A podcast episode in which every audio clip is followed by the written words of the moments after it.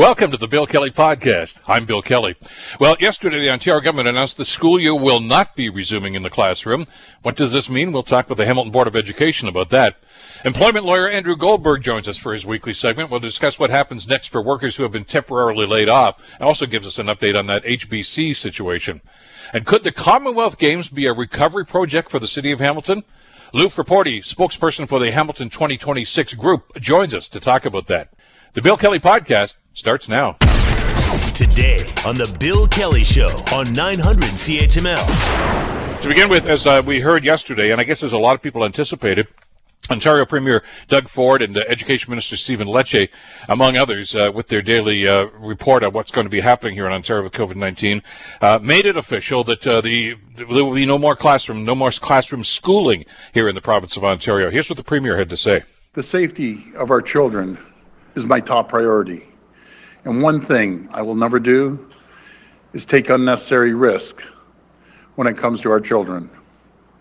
And that's why, after careful consideration, after consulting with the health experts, it is clear that we cannot open schools at this time. I'm just not going to risk it. Uh, and uh, there are ramifications to this as well. Uh, joining us to talk about this is Alex Johnstone. Alex is the trustee and, of course, the chair of the Hamilton Wentworth District School Board here in the Hamilton area. Alex, thank you so much for the time. Glad you could join us today. How are you doing? Good morning, Bill. Good to have you with us today. Uh, not totally unexpected the uh, the word from the premier yesterday, was it? No, not a, it was not a surprise at all for most people. So, talk to us about what has entailed. Now, I know the last time you were on the program, a couple of weeks ago, I guess it was, uh, you had told us that uh, you guys are planning for this, but you have to look at both eventualities here. Yes, there's going to be classroom time or not. So this does not catch you guys off guard. Uh, what What's the plan going forward now for the Hamilton Board? Well, I think that yesterday's announcement still leaves us with many questions. Uh, we are continue to look at two time frames, so the immediate and um, also the return to school. So uh, the the minister actually referred to summer schooling uh, being reopened. So one of our big questions is, what does that look like? Is it uh, will students be returning to our physical schools? Um, or will it be a blended approach, or will it be online, or perhaps a mix up of all of those?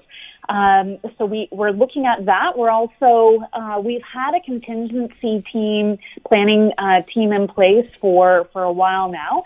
Um, they are looking at all kinds of different facets for uh, when uh, when we do have our schools reopened. So from very much a safety perspective, we're looking at uh, PPE. We're looking at uh, what rules and regulations need to be in place. We're looking at other school districts. We just saw France reopen, um, and with that, they had over 70 cases immediately. Um, we have seen childcare centers uh, as close as Toronto where they have had cases. So we're we're watching those realities and, and we're making notes. Um, we will be looking for direction from um, from the minister, which is supposed to come uh, in June, mm-hmm. who is you know apparently working with experts across the country. But we also really want the ministry to be working with local school boards. Oftentimes, these announcements are made. Uh, we are the last to know. We find out through the media many times, and it means that we're in um, not as great a position to to respond or to have proper input.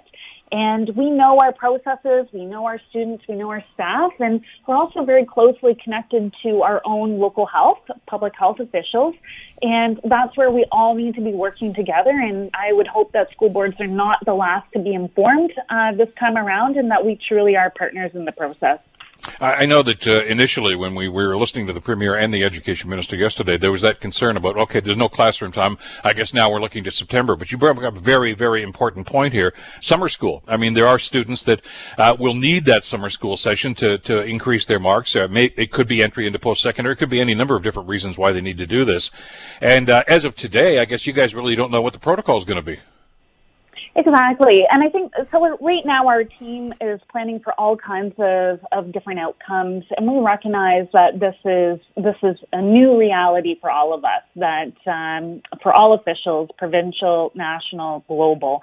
Um, that said, we want to be a part of that process the whole way through. Um, and that's where where we are looking at uh, what our needs are going to be. One of the other big questions that we have as a board of trustees is the finances.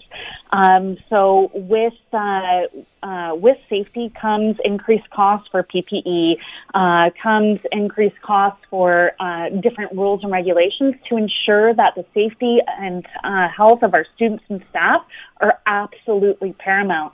So we also want to make sure that uh, that the ministry is going to be providing school boards with a budget in order for us to do the important work that we need to do.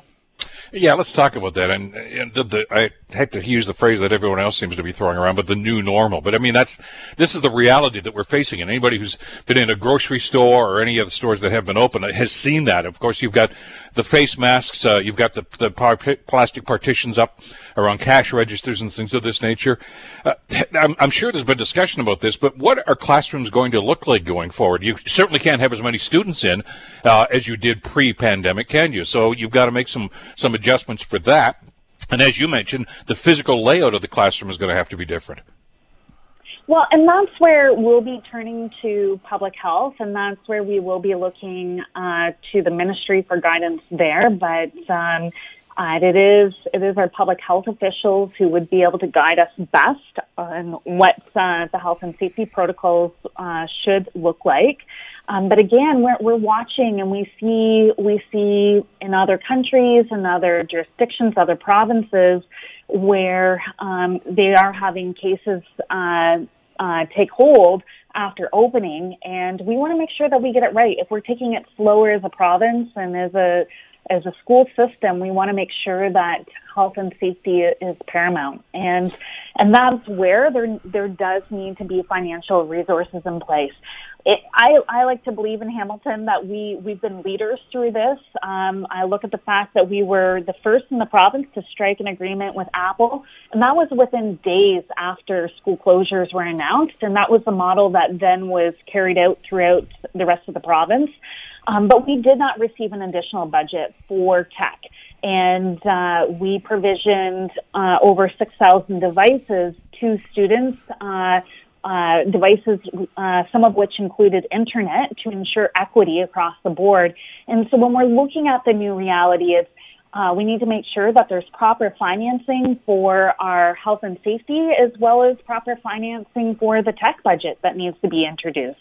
Most boards are not in the position that HWDSB was, where we have been making major investments all along. Some of them have been con- controversial, uh, where the public had questions during uh, during the years about our enrollment of our, or I guess the rollout of our 21st century learning strategy. Now, during the pandemic, it seems like that was a, a very good and strong decision. But most boards are not in that position. Most boards struggle with the fact that the majority of their um, students might not have quality internet, especially in rural or northern areas.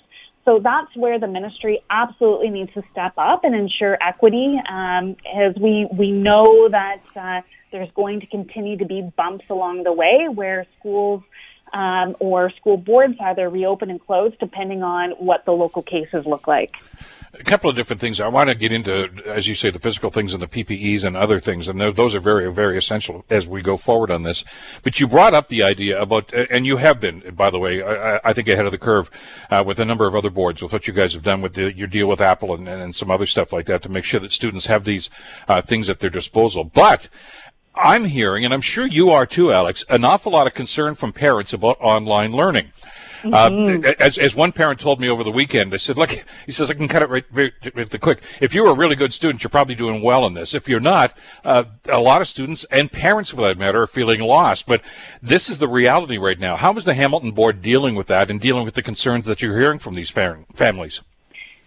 Well, we've been hearing those concerns too, and that's where we just completed our thought exchange, which was a public, I guess, parent engagement survey. We've also done a similar survey with staff, and we're about to embark on one directly with students.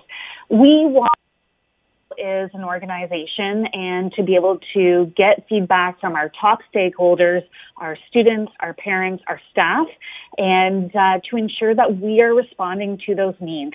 It doesn't mean that we're going to be able to immediately um, uh, I guess, uh, give everyone exactly what everyone uh, wants, um, but it does mean that as we are making decisions, that we are looking to be nimble, we are looking to be responsive, and uh, incorporate that feedback that also helps us with our planning for September.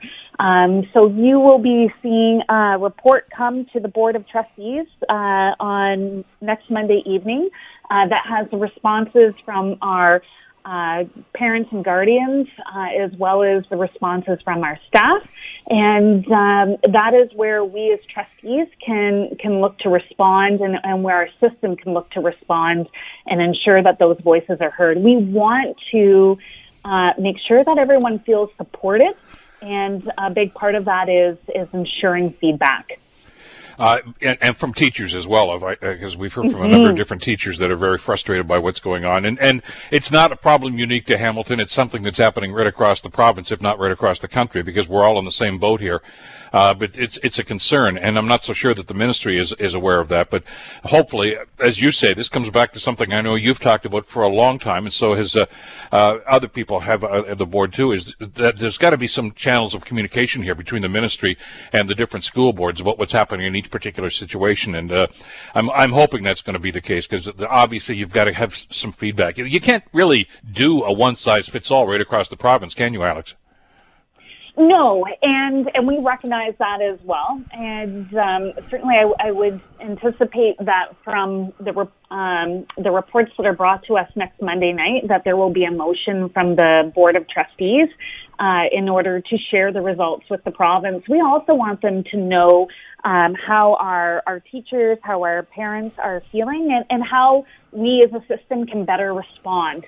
And um, and that again, it's uh, we all need to be working together on this, and that is where we want to see collaboration uh, from the province. We want them to be asking school boards how they they can better support us, and uh, we want them to listen to us when we say how, um, how uh, the things that we need quick question for you, and, and, this is another one of the concerns I've heard. And I just got a, an email here from uh, one of our listeners, Jacqueline, who's listening to our conversation this morning, uh, about the concerns raised. We talked about the online learning, but especially for uh, special needs students.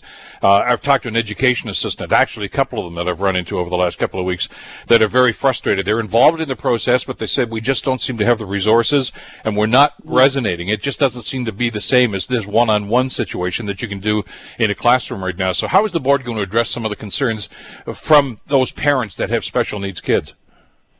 So our our surveys that we just completed with both staff and parents, um, part of that does have a, a, a, I guess there was a large component of responses regarding special education, and that's where we're now dig, uh, digging deeper into the data so we can be more responsive. I think that um, we we truly have been flying the plane as we have been building it. And we have an excellent team um, headed by our superintendent, Peggy Blair, as well as her her entire team of uh, special education um, educators, and that is where trying to be nimble. We're listening to the feedback. We're we're hearing what the challenges are, and we're trying to engage in some very creative problem solving in order to support our students. I don't want to paint the picture is um, completely rosy either. Um, so I want to recognize the great work, but also recognize we are hearing the stress uh, from parents, from teachers, from students, and that is where we're looking to provide uh, support and looking at uh, new ways to to think through problems. Um, in come the fall, there will be a need to do assessments and to find out exactly where students are at, and uh, in order to ensure that uh, we can better support them uh, uh, next year to get caught up, because there will be gaps, and we know that. We're very concerned about it. Uh, we're very concerned about our most vulnerable students, and uh, so that's part of the planning that we're putting in place for September is how we will assess those learning gaps and, and provide the support that our students and staff need. Again, like so many other things we've talked about uh, during this pandemic, uh, that particular concern is not just because of COVID 19. I mean, it's been happening before that. The uh, ministry has been a little slow in, in responding to the, the funding that's required for special needs uh, students and for the education assistance. I know that uh, you have the best of intentions, but uh, the money's got to start flowing from Queen's Park for that. And what this has done is really exposed some of those concerns, and I hope it's going to be part of the discussion going forward. And also about costing. You mentioned about PPEs, uh, the redesign probably of classrooms, and a number of other things that are going to be happening. Mm-hmm. Uh, and as Mr. Lecce, the education minister, mentioned yesterday, Alex, uh, you know, he says within the next couple of weeks uh, they're going to have uh, some announcements about exactly what's going on. So it's, uh, I guess, kind of hurry up and wait right now until you hear what they're going to do. But boy, there has to be a discussion about where that money's going to come from. Yes, there there does need to be, and especially too, as you mentioned around special education. Um, I think that uh, that's an issue that our board has always raised. Uh, we receive one of the lowest pots of money in the province for special education, and we have one of the highest rates of um, students who are identified uh, within the entire province. So that creates a huge gap. That means that every year we have to top up budget by several million, uh, three to five, in order to ensure that our students get uh, the supports that they need, and that that means money coming from elsewhere in the budget. So it is, other boards don't have uh, those same challenges. In Hamilton, we are in a unique position where we have, um, uh, and we are happy to have all the fantastic community supports, um, Children's uh, Hospital, um, all of the, the community autism supports, but it also means that there's a, a, larger number of families that are attracted to the area that we then also need to support as a school board. And the current budget process doesn't reflect that. So we've, in the 10 years that I've been a trustee, Bill, every single year we communicate to the province that we need to have the funding model addressed. I think that um, uh, what I will say though, in terms of overall for September, our team is already working on it, and uh, we are already reviewing all options. And um, uh, we are looking at the tech, we are looking at the PPE, we are looking at how we're going to need to support our students from an academic standpoint, and ensuring that we assess them, and get them caught up. So we are, we're not just sitting on our laurels waiting. Uh, we very much are engaged in active planning and that's where we, we want the province to be engaging us as well at this time. Well, more questions than answers, as you mentioned at the beginning of our discussion. So we'll see how this rolls out in the next little while. Alex, thanks so much for the time. We'll stay in touch over the next few weeks. Have a good day today. Thank you, Bill. Alex Johnstone, is the uh, chair, of course, of the Hamilton School Board. You're listening to the Bill Kelly Show podcast on 900 CHML. Almost daily announcements now from the federal government about assistance programs, uh, you know, wage extension programs, top ups for this. Uh, what's going to happen? Do you qualify? Uh, how long can I go on this, et cetera, et cetera? A lot of questions, right? Uh, so this is why we're doing the, our weekly segment, and uh, it's time for that once again with our good friend Andrew Goldberg. Andrew, of course, is a employment lawyer and associate at Samfiru Tumarkin LLP. Andrew, how are you doing this week? Short week, which I'm not complaining about, and it's pretty nice outside, so could be worse. Listen, I got to ask you a question. I was talking to a couple of buddies of mine over the weekend, and, and, I think you and I have had this discussion over the last couple of weeks too. I miss baseball. Baseball season should have started a long, long time ago. Uh, but baseball's impacted by this as other sports as well. There's a, a pitcher for the Tampa Bay Rays named Matt Snell. Uh, and this kind of fits into exactly what you've been talking to us about over the last couple of weeks, Andrew. Uh, he has a contract to pitch for the Tampa Bay Rays, as most players do. Obviously, they have to have a contract to do this. Uh, they're not going to play 162 games. So what a lot of teams are doing, and I guess what Tampa Bay has done is they said, well, we're going to prorate your salary then. If we're only going to play like 82 games, we're not paying you full salary. And he says, you pay me full salary. I'm not playing for you this year. Uh, now I know there's a contract, but not, I, you know, for 162, but can they actually do that? Can they simply say, we're only going to use you for half of those games, so you're not going to get paid what you think you're going to get paid?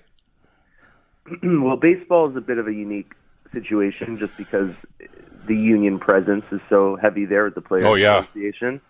So they probably have to work out their own um, disputes. It would go through their own arbitration process, and they probably have something in the collective agreement that uh, dictates uh, exactly how that would work.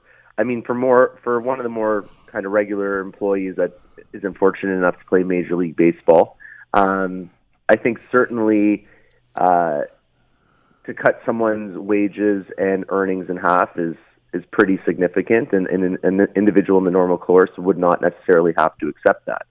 But when it comes to baseball, it's its own beast. So I, I'm not really one to speak on how that process would play out. I'd imagine that uh, it, the union would deal with that matter and take it to an arbitration or something like that. Yeah, well, the, the Baseball Players Association, of course, is one of the strongest unions, but really the first one, I guess, with professional sports. And we know the storied history about how they came to be. Uh, but this is going to happen, I guess, with most professional sports now, isn't it? Because they're going to be playing uh, truncated schedules, not as many games, and, uh, and, it's probably going to have to be a negotiation, I would think, uh, as as has been the case in in other situations where contracts are involved in this. But it's going to get pretty sticky, I would think. Yeah, I would think so too. I mean personally, I love sports, so I'm hoping all these guys play from very self-centered uh, point of view. And I think people could use sports generally. I think it would be a big boost for morale if, uh, you know, in whatever capacity, whether there's fans in the stadium or not, or we're just simply watching it on TV. I think it would be great. And a lot of these guys are fairly well compensated, um, so you'd like to think that they could work something out. I think probably where it would hit a little more close to home or those people in the minor leagues, perhaps, that don't necessarily mm-hmm. get paid the big league bucks. And if they're talking about getting a pay cut and, and something like that, that could actually affect their ability to live and sustain their financially sustain themselves and their families. So it'll be interesting to see how it plays out. I, I assume that they'll probably work something out. Maybe they'll work out a deferral of the payment or, you know, some kind of middle ground where they're paid more than half for half the games. But it, it'll be interesting to see how that goes.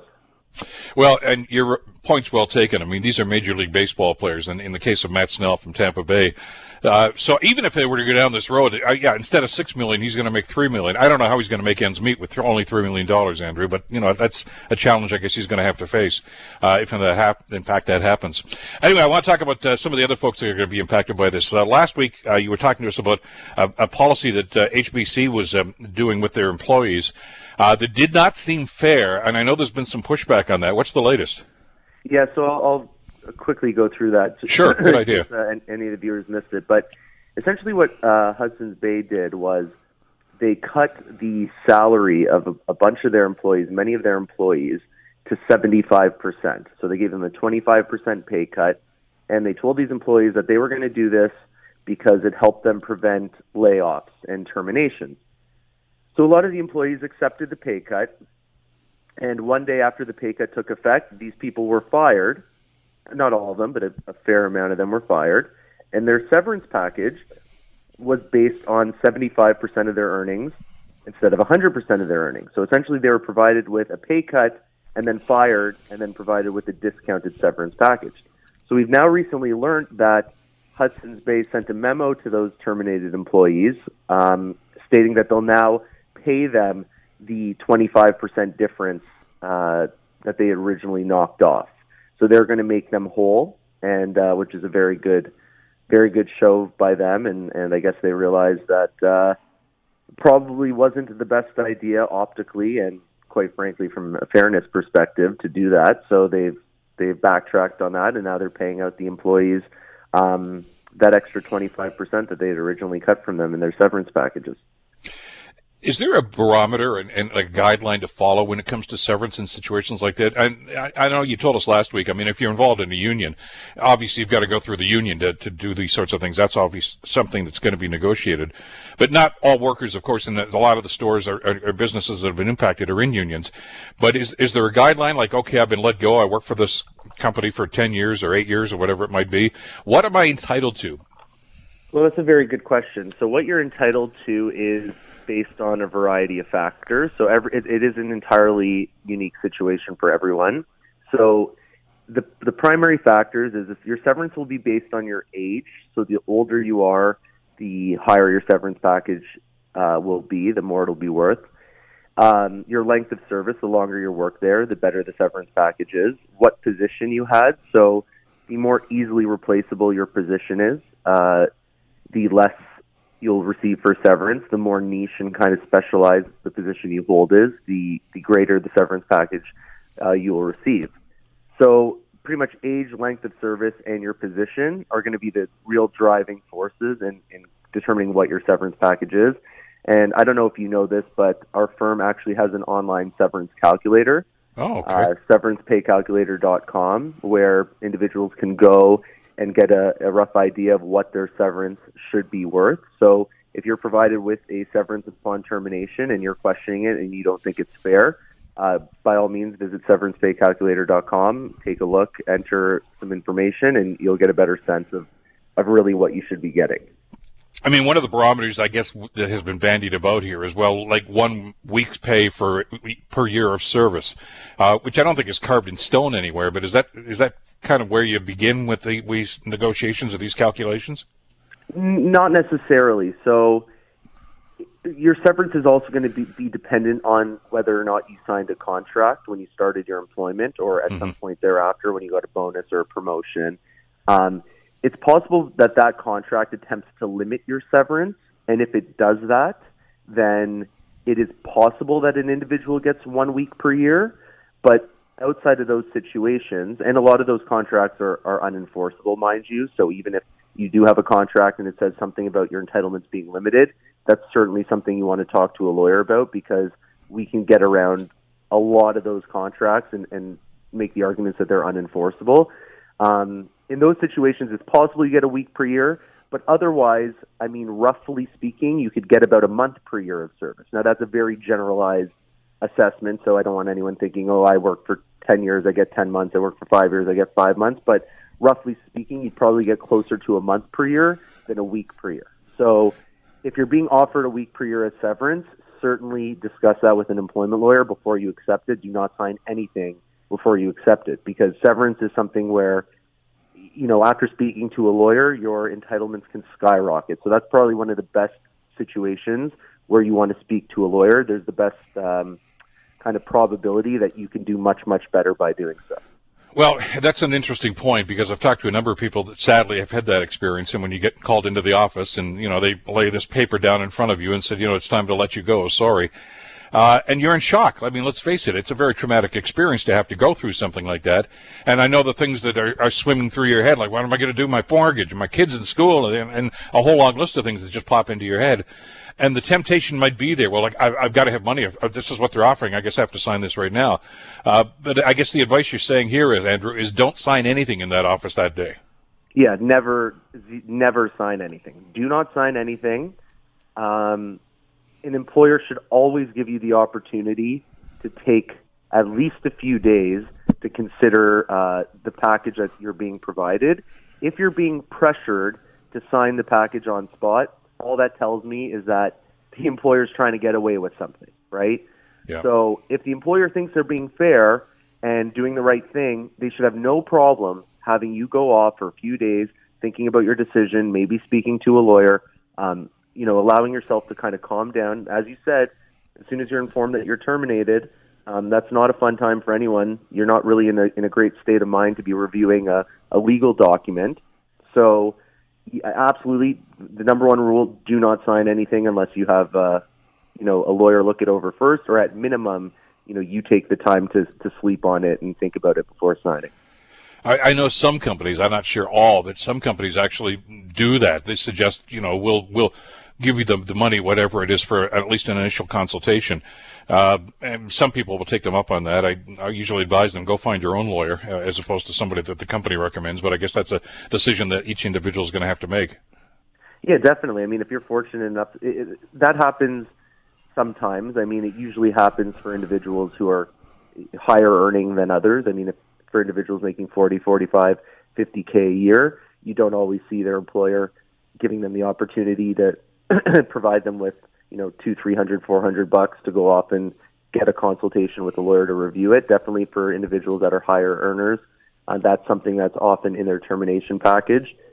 And uh, again, I can't stress enough that when it comes to severance, that's one time where you absolutely want to get legal advice because you know I've seen times where an employee has come to me, a former employee, someone who's been terminated, comes to me with you know twenty thousand on the table, and we can turn that into a hundred thousand. There's you know real incremental gains um, that can be achieved by visiting a lawyer and getting their advice with respect to severance. So that's something. And, and again, you never know how long you're going to be unemployed.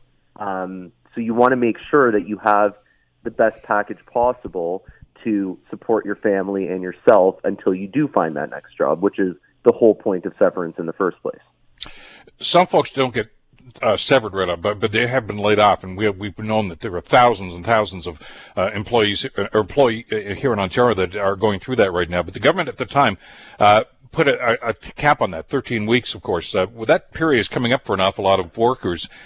What do you do in a situation like that? Do you get in touch with the employer, say you're going to bring me back or not, or if the 13 weeks is expired, are, are you officially unemployed and severed at that stage? What's what's their status?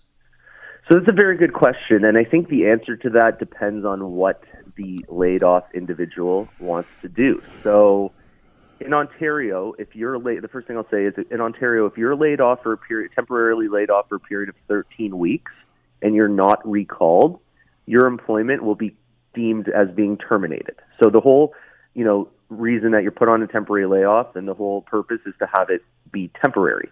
So as soon the government essentially through legislation has said we're not going to allow the layoffs more than 13 weeks. If you put someone on a layoff for more than 13 weeks, they'll be considered terminated.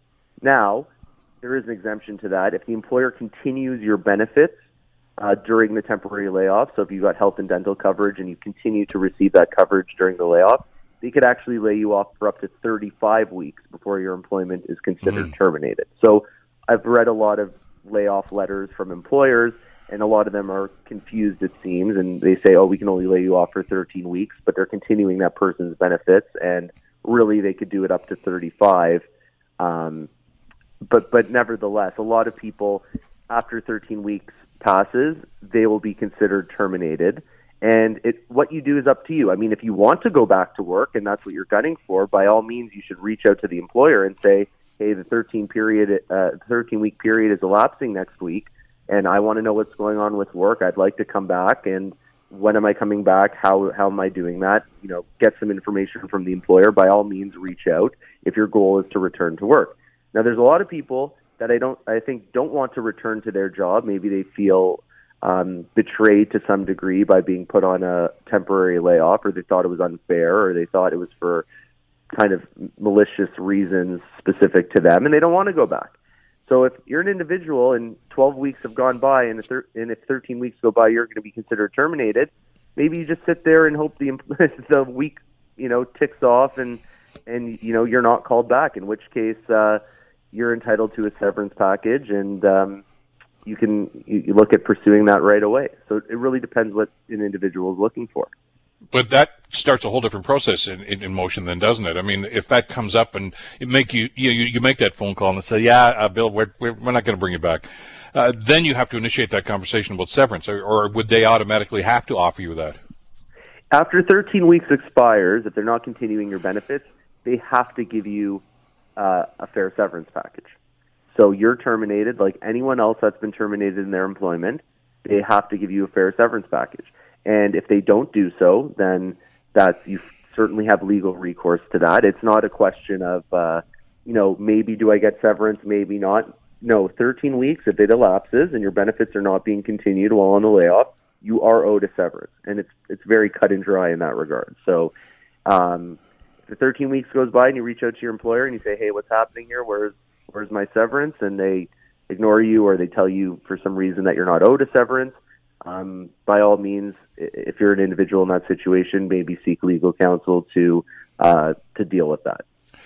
Uh, hard and fast rule. I guess there really are no hard and fast rules, but I mean, if, if this should happen to somebody, and it is happening to people almost on a daily basis now, uh, you don't sign in that office. Uh, you you take it home.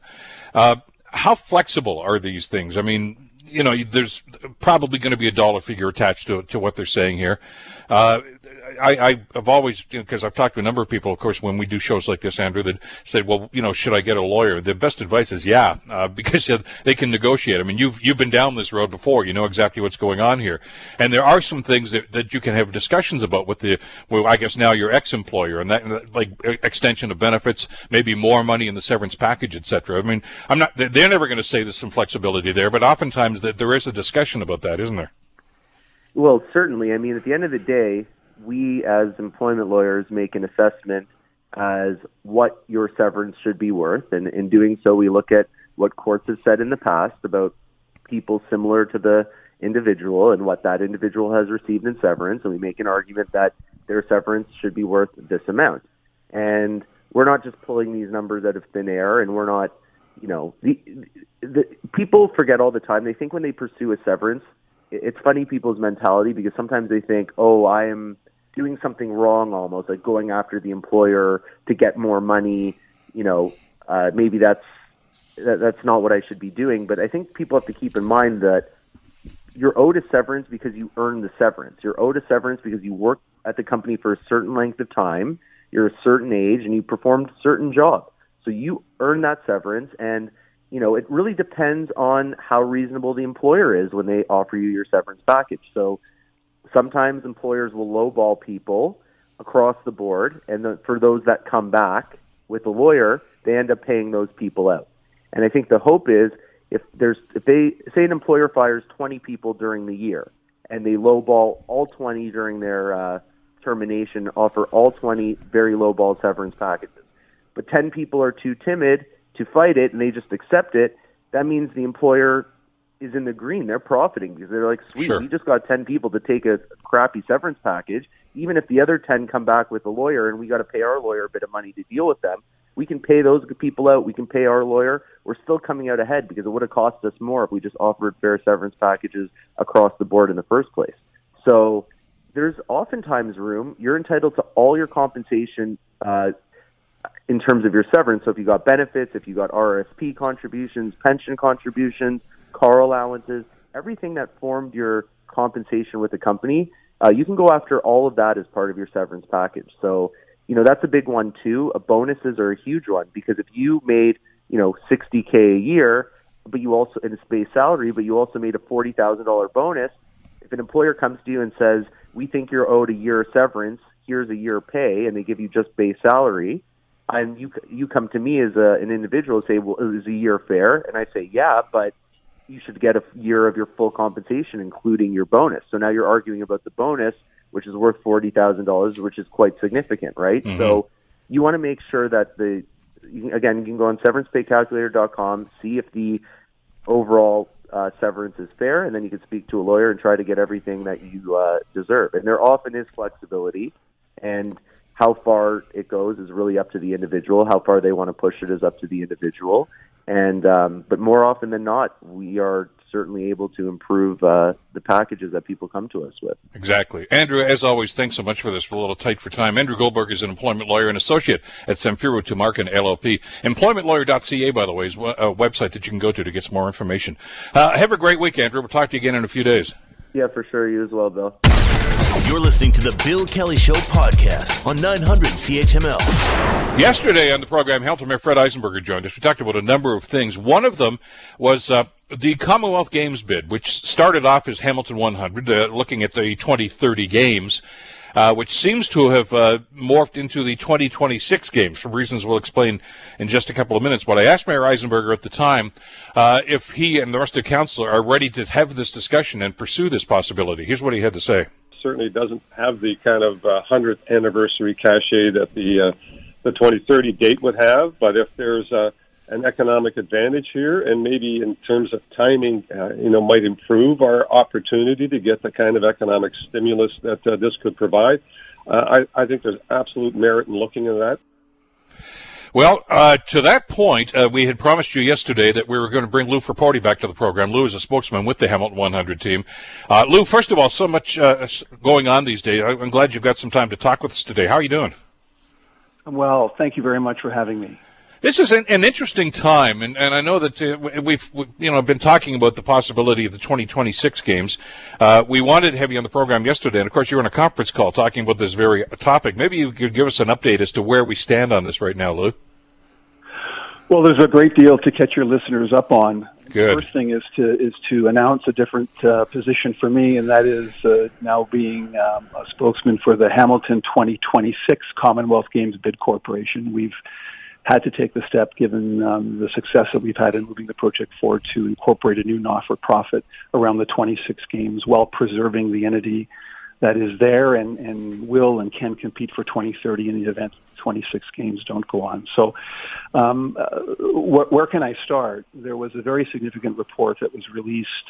Um, was released today, as a matter of fact, although covered by the media yesterday, that was put up by the Federation called the Commonwealth Games Value Framework Report.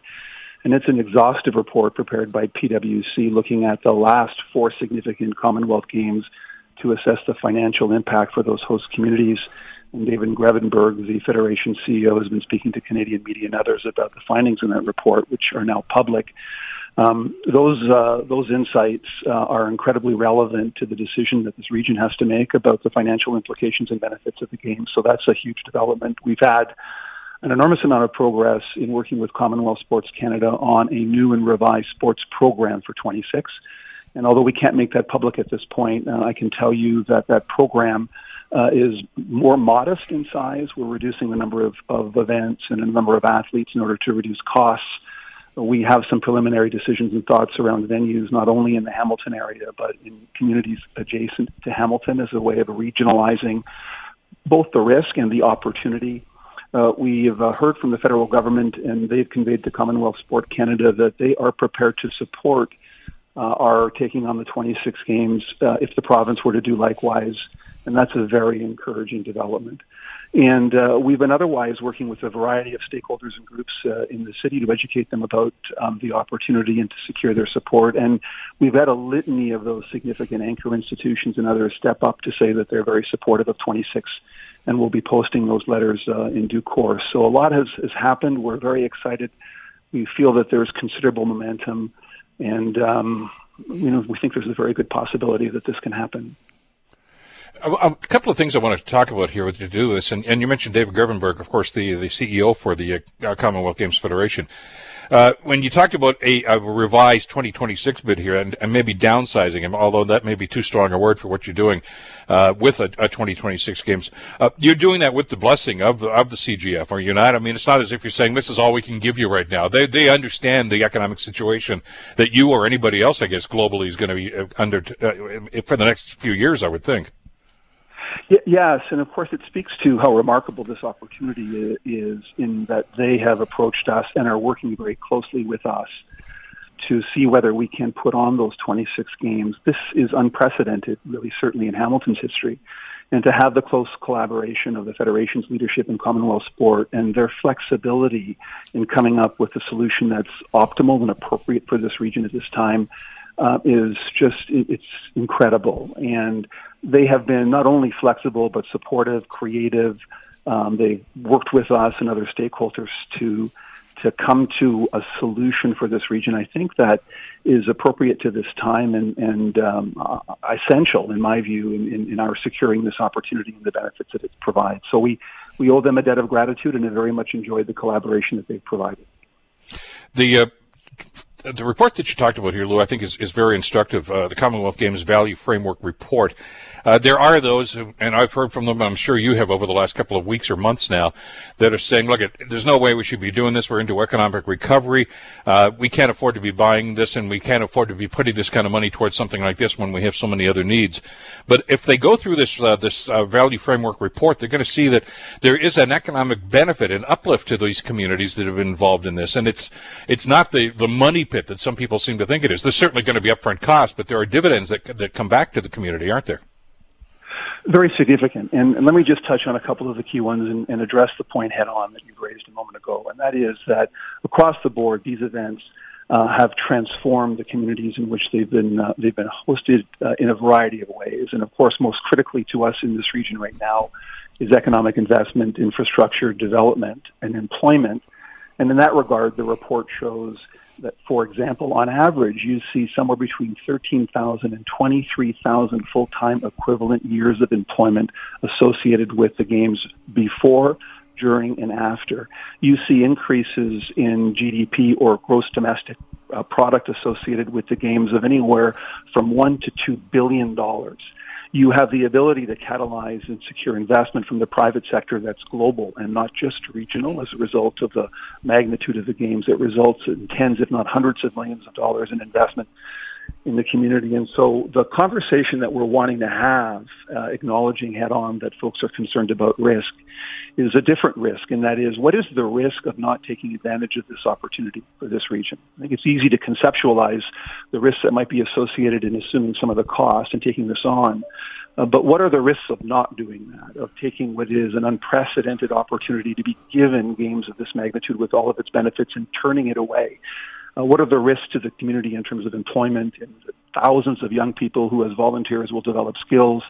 The benefits to the educational institutions in our region, um, to jobs, to our tourism, our sports industries, uh, and not for nothing, but just the hope and optimism that something of this magnitude for this region can instill in this community. And those risks are risks that need to be balanced in this conversation. They're a little harder to get your head around, but they're critically important to understand because I think, and many of us think, including many of our anchor institutions, that this is an opportunity that we cannot afford to lose and those educational uh, facilities and, and, partners that you've talked about, McMaster and Mohawk, of course, are on side and, and have been from the beginning.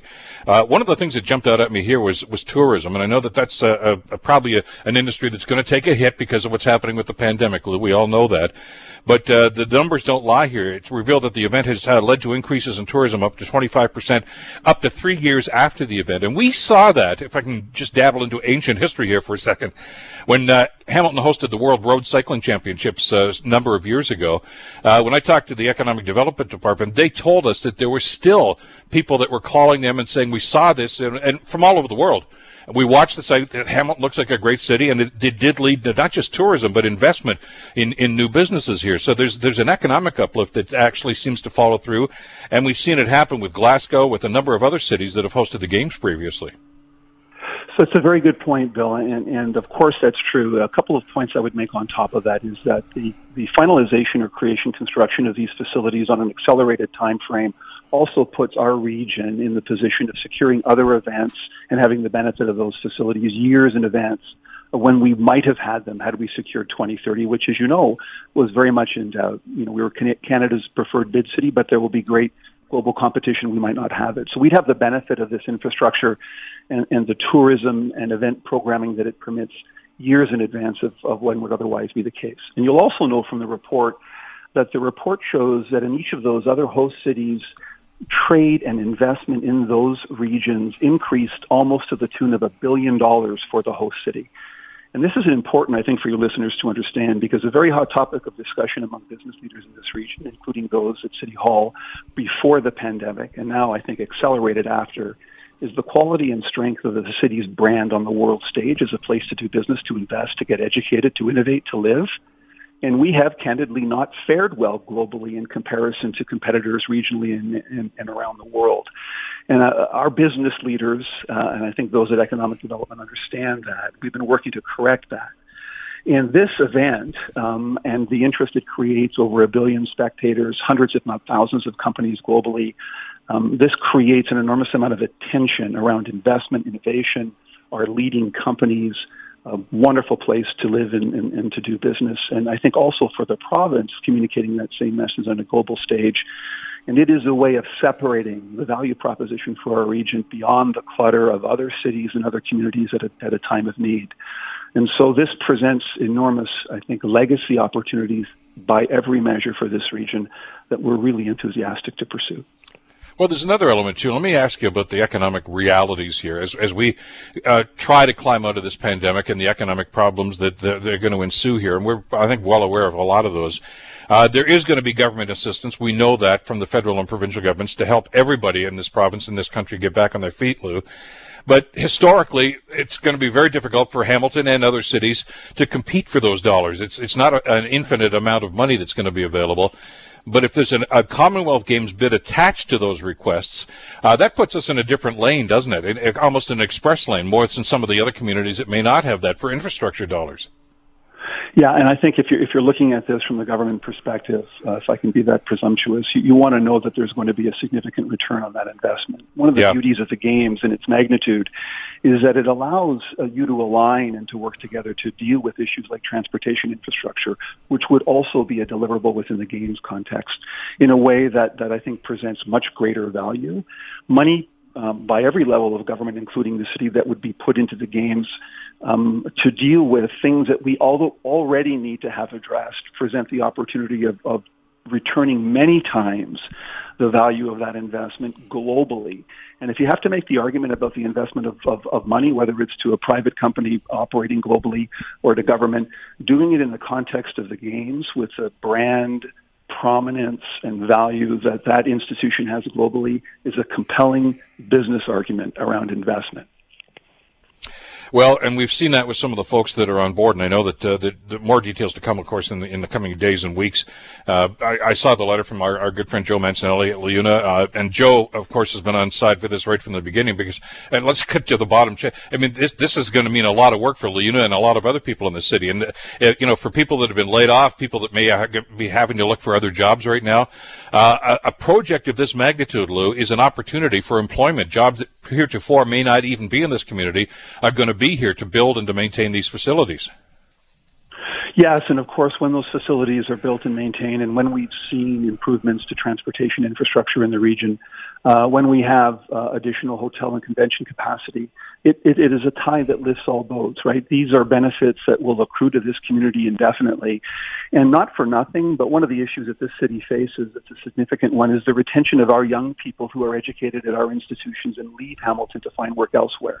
Doing something this transformative is a way of keeping those young people who are critical to our future engaged in our community in something that is positive and uplifting. And I think the human capital side of this equation and the benefits that it brings to this region is perhaps as important as the financial capital argument.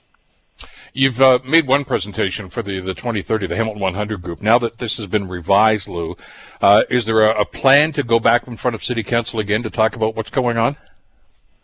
Yes, uh, there is. We're waiting to hear from the provincial government. Uh, and yeah. We've got a little bit of work to do in finalizing the programming, but our intention and expectation is that we'll go back before council and staff to present what it is that we're proposing in dialogue with them. And we are also going to invite Mr. Grevemberg and the Federation to be a participant. And I think that's relatively unprecedented in a conversation around how it is that we can do this together in a way that minimizes risk and, and I think elevates the opportunity for the region and um, very much appreciated the mayor's leadership and his encouragement to us. Uh, we know that city council and staff have worked incredibly hard on the pandemic, and we certainly appreciate their leadership there. But now is the time to rebuild.